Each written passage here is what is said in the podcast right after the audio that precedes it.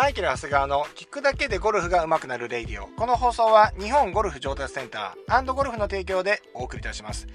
本日はですね、2021年12月の28日ですね。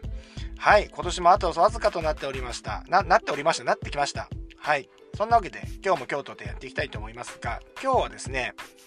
えー、こちらはですね、またご質問にお答えしていきたいんですけれども、狭いホールのショット、狭いホールのティーショットが苦手です。まあ、ショットですね。狭いホールのショットが苦手ですというご質問でした。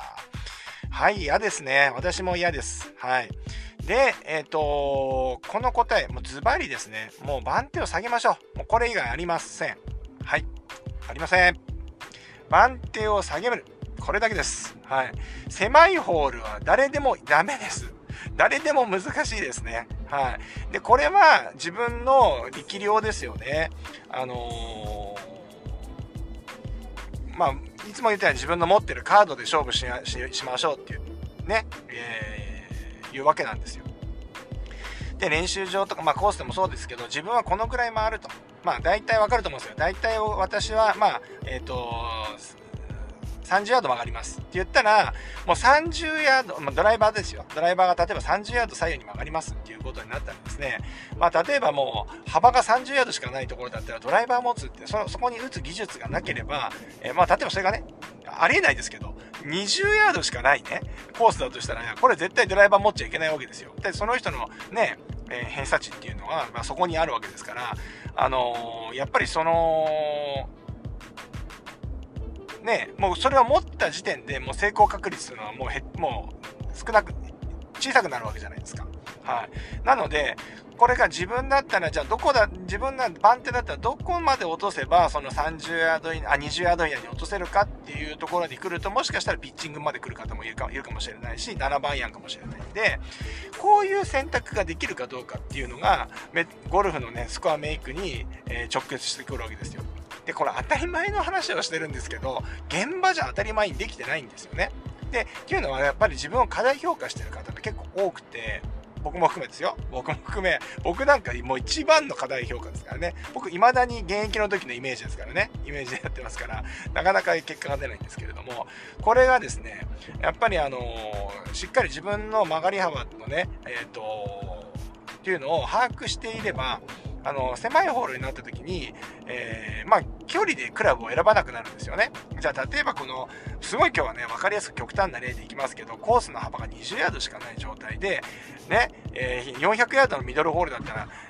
じゃあ、ピッチングですってなるわけですよね。で、ピッチングだったら打てるかもしれないけど、ピッチングで打って、私は、えー、100ヤードしか飛びませんと。ティーショットで100ヤードってコースに残るかもしれないけど、300ヤード残りますと。で、ピッチング、ピッチング、ピッチングって言ってグリーン乗るまで4打かかりますね。そしたらもう4打しかないんですよ。その方にとっての、えっ、ー、と、パー、パーオンっていうのはもう4なんですよ。うん、っていうふうに考えないと残り距離で考えてしまうんですよやっぱ現場に行くとねやっぱりその欲とかも出てくるしまあそういうのもありますよねあるからまあ最初からもうパーオンしないマネジメントをするのはやっぱりゴルフとしてつまらないっていうね考え方もあ持ってるもういいと思いますからね。それってもう美学ですから、まあそうやりたい方はそれでいいと思うんですけれども、やっぱり聞くだけでゴルフが上手くなるレイディオですから、やっぱり皆さんにはですね、1, 1打でも少なく回ってもらいたいという気持ちで僕いつも配信してるんですね。でやっぱ合理的に考えていくと、やっぱりそうやって自分のね、曲がる幅をね、把握せずにですね、クラブ選択はできないわけですよ。うん。なので、もう自分の周りがね、やっぱりあの、なんと言おうと、ドライバー持てよとかって言うやついるんすよ。もう本当にいる。アマチュアの人ほどいる、これ。僕は言われないですよ。あの、言われないけど、言われたことないけど、ね、あの、お客さんの話とかね、あの、聞いてると、結構言われるんですよね。仲間内とかさ、上司の人とかさ、ね、言っててさ、お前なんでそこ、なんでそこユーティリティドライバー持てよ、お前、みたいな、あるわけですよね。そういうのあるじゃないですか、皆さんね。もうそんなのにもね、負けちゃいけませんよ。負けちゃいけません。あのー、自分の Going My Way、も自分のね、あのー、道を行ってください。はい。流されちゃいけません。私は流される、流されちゃう傾向もあるけど、言われたらね、いいよ、打つよ、みたいなね、打ってやるよ、みたいな話になると思うけど、やっぱりね、自分のね、やっぱり、あの、プランをね、貫ける人が強いと思います。ね。なんかね、まあこれ血液型で区切っちゃいけないと思うんですけれども、やっぱりね、えっ、ー、とね、B 型の方っていうのはね、あの、ゴルフうまうまいしね、僕 A 型なんですけれども、B 型の方はね、そういうのがね、なんか他の人に、ま、惑わされずにできる感じなんだと思いますね。うん。っていうのは、これもね、やっぱりちょっとね、データが出ていて、あのー、話脱線しちゃうんですけど、日本人って A 型がほぼ6割ぐらいいるじゃないですか。半分かわかんないですけど、まあそのぐらいの割合で言いますよね。なんだけど、えー、まあ B 型の A 型と割合したらもう A 型の方が断然多いんです、日本人で言ったらね。だけど、プロゴルファー、日本人のプロゴルファーのカテゴリーの中で、血液型を調べると圧倒的に B 型が多いんですよ。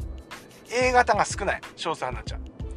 これはもうある一定のもうこれデータ出てると思うんですよね。なのでやっぱりあのやっぱり自分のプランをしっかりできる人っていうのがやっぱりこうやっぱ強い傾向にあると思うんですよね。うん、だから、まあ、血液型診断とかね、あそれは迷信だみたいなのもね、考え方あるあると思うんですけれども、僕はね、なんかね、ゴルフの世界にいるではゴルフのところからでしか見れないんですけれどもやっぱりそのプロゴルファーとかで言うとやっぱりもう血液型のその割合としては B 型が多い。ででしかも結果を出してる選手は B 型が多いと思う、はい、ねえもうそういう傾向出てますからまんざら嘘なんじゃないんじゃないかなというふうに思いますね。エビデンスとまでは言いませんけれども、まあ、確実にそのデータとしては出てます。はい。まあ、そんなわけでですね、あの、狭いホールは苦手ですって言ってる方はですね、まずはですね、多分無謀なギャンブルをしてると思いますね。うん、ギャンブルをしてると思いますので、あのーそこは、あの、やっぱり考え方を変えた方がいいんじゃないかなっていうのが今日のね、大人な回になっておりますね。もう、2021年で、ね、12月の28日ぐらいにこう一ね、やってくるとですね、もうやっぱ大人な回にしていかないと、やっぱり聞くだけでゴルフは上手くなるレイディオも、うん、やっぱりね、ダメ。ちゃんとね、そういう感じでどういう感じかわかんない。大人なんか、ね、大人で、ね、ラグジュアリーで、ね、セレブな感じで。それでまたちょっと話変わってくると思いますけど、まあ、あの、まあちょっとね、そういう、あの、品のね、いい感じのね、えー、ゴルファーになっていくためにはですね、お、やってあるよ、みたいな感じは、ちょっと抑えて、自分の中での投資にしていただいて、その強さをね、違う方に使ってもらいたいです。自分は6番でしっかりします。みたいなね。やっぱり、これが自分です。これが自分っす。みたいな感じで、やっぱりそっちの方に強さをね、持ってね、えー、いただけるとね、いいんじゃないかなと思います。やったるようの方のね、強さってね、あんまりゴルフは必要ないんじゃないかなっていうふうにね、個人的には思いますので、ぜひですね、狭いホールにぶち当たった時、でも自分がちょっとでも気持ち、いや、ちょっと狭いなとかね、打ちにくいなと思ったら、どこまで自分がクラブを下げられるんだろう下げ下げたらあそこに打てるんだろうこの幅に行くんだろうっていうのをイメージしてください。でね自分が何ヤード曲がるかなんて分かんないですよね。突如としてもっとそれ以上曲がることだってあるわけですから。あるんですけど自分がどこまで、えーと、番手を落としていけばこの幅に収まるんだろうっていうのを、ま、その一点をね一回考えていけばあのーおのずとね、答えは出てくるようになると思います。で、そういう気持ちでやってたらボールって曲がんないですよ。ね。ギャンブルショットをやるから曲がるんですよ。やっぱりね、いつもよりグリップが強くなったりとか、トップで切り返して力が入ったりとか、インパクトでね、体が伸び上がったりとかね、変に体が逃げちゃったりとかって、それって、もうギリギリのクラブとか、ギャンブルショットをしてるからそういうミスショットの確率っていうのも増えるんで、意外とね、そうやってしっかりマネジメントしていければ、意外とボールって曲がらないもんなんですよね。から、あのそういう気持ちで、あのとりあえず今年の総括、まあ、ずっとね、今年1年そんなようなことをずっと言ってきたような気もするんですけれども、このね、1週間ぐらいはね、なんかね、今年の総括話してるような話かもしれませんね。うん。だからまあそんな感じで狭いホールにぶち当たった時にはですね、そういう対応をしていただければなというふうに思います。残り距離とかで選ばないということですね。はい。まあそんなわけですね、えー、今日はですね、狭いホールの攻略法みたいな話でした。そんなわけで今日もですね、練習に行ってらっしゃい